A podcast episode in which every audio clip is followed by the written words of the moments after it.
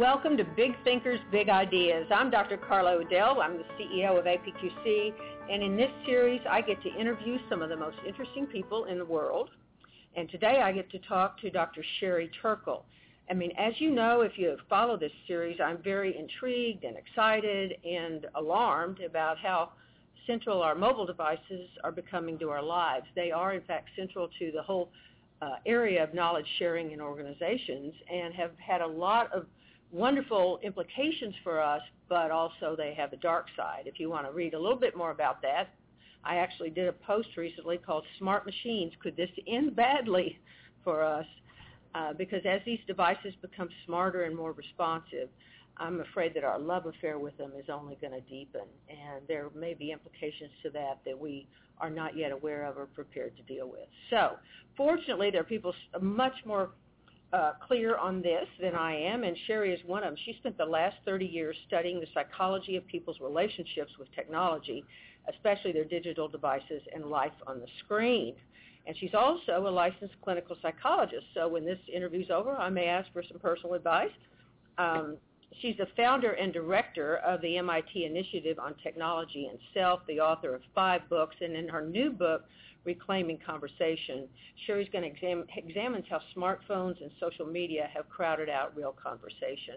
And I loved it, Sherry, because it really uh, resonated with me and what I've seen in my own life and I have to be so careful. So everybody else calls on you as the maven to when we want to discuss how these digital lives or I mean these digital our digital life is shaping our real life for good and for ill. And I've been a fan of yours since 2010 when I saw you in the PBS series Digital Nation. So welcome Sherry and you say in your book that people would rather text than talk. They'd rather shock themselves and be bored or be alone for 15 minutes and they never want to be disconnected. I mean, it's really true. So what's going on with us and our devices? Well, I think that, first of all, thank you for inviting me. This is just wonderful to have this conversation. Um, uh, I think that all that you point to uh, is true and shows our vulnerability. Um, our vulnerability to what our, just take our phones, to what our phones offer us. And I think they offer us three promises as though they're kind of gifts from a benevolent genie is one way to think about it. First of all, that we'll never be bored. Uh, second, that we can put our attention wherever we want it to be. Third, that we'll always be heard. The idea that we can always get our opinions out, you know, on Twitter, on social media. And then uh, beyond those promises is a fourth thing that, that, that I think makes the idea of communicating with these devices so compelling is that if we use them to communicate, you can edit, you can retouch, you can edit how you present yourself until to your eyes you're perfect. And in, I think that's what makes um, communicating uh, through screens uh, where you can edit the self so compelling and why people do find ways around conversation. You're making me, I'll do a, a sort of a divulge something here. I mean, when I I notice I know what you mean in many ways. Even when I was preparing some of the questions we're going to talk about today, I thought, oh well, this shows Sherry how smart I am. Let's see if she'll understand that I read her stuff. Yeah. Um, we all use that opportunity to to edit, and and it's it's very. Um, you know captivating because real life is messy and real relationships are messy yeah. Uh, I Actually, thought there's a. Go ahead. Go ahead. Well, there, there's a. I'm, I'm interrupting because I just I, there's a there's a young man I interviewed who who captures that so perfectly when I ask him what's wrong with conversation, because he's telling me how he'd rather text than talk, and he says to me, "What's wrong with conversation? I'll tell you what's wrong with conversation. It takes place in real time, and you can't control what you're going to say." Mm-hmm. And that kind of captures it. You know, you have to you have to be your imperfect self, your unedited self, uh, and it could take too long. You know, people are very worried about their time, both in personal life and on the job, and they have the fantasy that if they keep everything on the screen, they can talk, communicate just the amount they want to communicate. They can keep their life under control. Well, you brought up a young man. You know, the, some of your stories about children and teens were really poignant to me. Can you share a, a few more of those? Because I think many of us have children and do worry about it. Yeah, I mean, to me, the most poignant are the children who can't get their parents' attention. Because what I found in my field work is that at breakfast, at dinner, on the playground, you know, children are basically asking for their parents' attention, and and their parents are uh, are elsewhere. You know, the parents are on the phone. And one boy says to me, you know, one 14-year-old, he says, I want to raise my children not the way my parents raised me. You know, that's with cell phones at meals and you know smartphones while they're well even while they're watching television together. Not the way my parents raised me, but the way my parents think they raised me. Because he says he, his parents think they're raising him in a house with conversation and with kind of a sense of family community. And that was so poignant to me that, that, that it's going to be our the, the children of this generation who are so preoccupied on their phones that I think are hope to maybe bring us back to conversation. And the kids I interview talk about what's on their phones. They don't talk to each other. And there's a really high cost to that because, you know, it's in conversation with each other face to face that empathy is born, that intimacy is born, and there's a result uh, to all this, which is that for teenagers, um, there's been a 40% decline in all the ways we can measure empathy among college students in the past 20 years. 40%. That's not good. What I mean, suppose we can't fix this, Sherry. You know, maybe we can't unring this bell. What what are the implications? Can you look into that dark crystal ball, and what's this going to be like for us? Well, before I talk about what the dark crystal ball shows, let me just say that to this crisis in empathy, I really say that conversation is the talking cure because only five days at a device-free camp for children. Mm-hmm. And studies are showing that the empathy levels that were depressed at the beginning of camp start to come back. And a capacity for solitude and being able to be sort of by yourself alone, uh, contained and, and, and feeling good about yourself comes back too. One of the important findings of my book is that you, you need to be able to be alone in order to have a capacity for conversation, to have a capacity for relationship. And, you know, our children are just as terrified of being alone uh, away from the stimulation of the screen as they are nervous about conversation. But, you know, before we talk about the, the negative future ahead, is there's a very positive future if we realize our vulnerability to these devices, put them down and start talking to our children. Mm-hmm. But of course, the negative device uh, the negative, excuse me, let me start again. Um, but of course, the uh, the negative implications are children who don't have empathic and relational capacity um, because they really haven't practiced. No one's been talking to them. Now, none of us want that for our kids. And so, what what can we do to help regain so, that part of conversation? Well, you know, it's very, um, it's very. I always get very. Let me start again. I always get very frustrated when people talk about being addicted to their phones because, in fact, um, this isn't like a heroin addiction.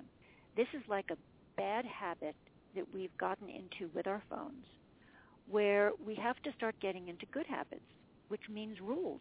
You know, new rules for classrooms. You know, no devices in classrooms. New rules for meetings.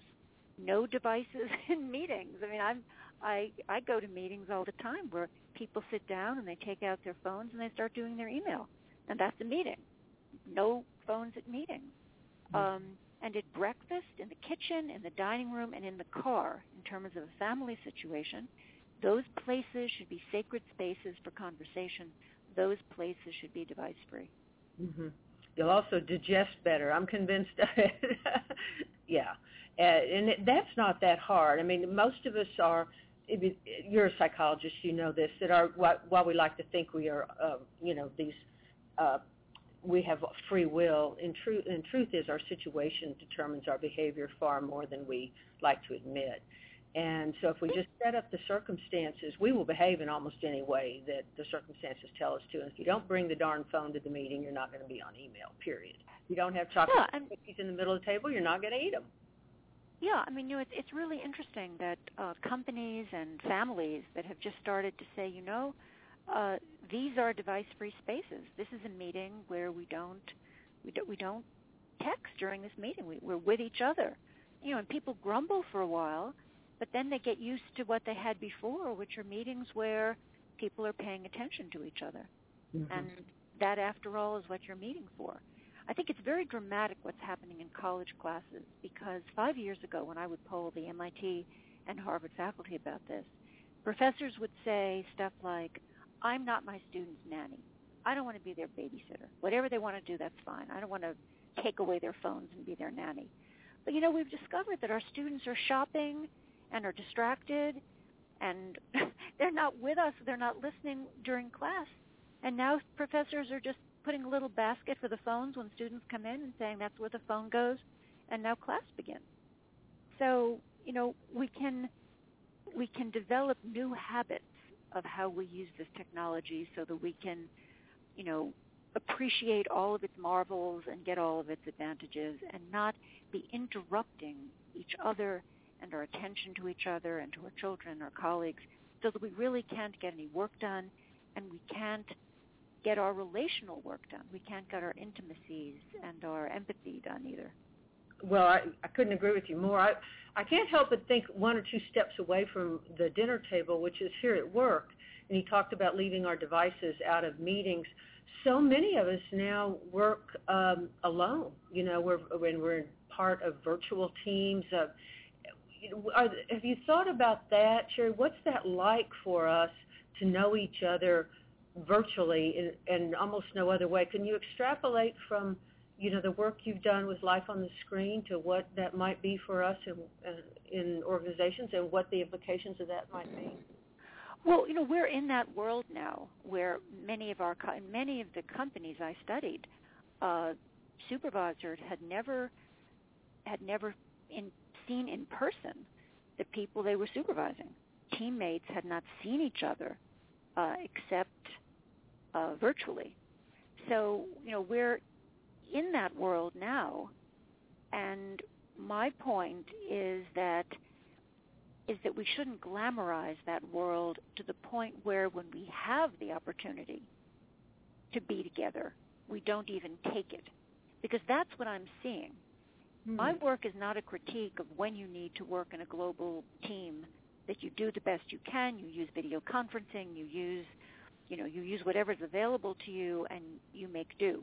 But I see people literally closing down local teams because somehow they've gotten into a mode of thinking where doing everything virtually is better, more efficient, uh, just as good, maybe better, you know, and and that's what needs to be reexamined, is that we've lost our respect for the power of the face-to-face when all the research points in the opposite direction.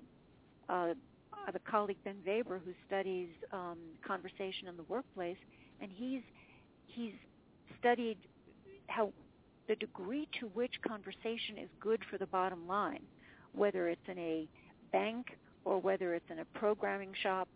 Um, employees who are allowed to talk together face to face just do better work and are more productive than those who are just meeting virtually. I so uh, yeah. We know that from the whole area of sharing knowledge that it it happens when people are are face to face or within a hundred yards of each other anyway, and have the opportunity to to find out things that they didn't necessarily even know that they didn't know. Exactly.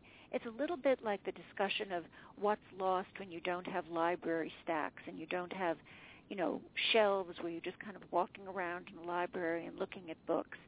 You know, when you do that, you sort of see books that you didn't know you were looking for. And that's harder to do when you're doing when you're typing in, you know, names into a card catalog and you're getting books back.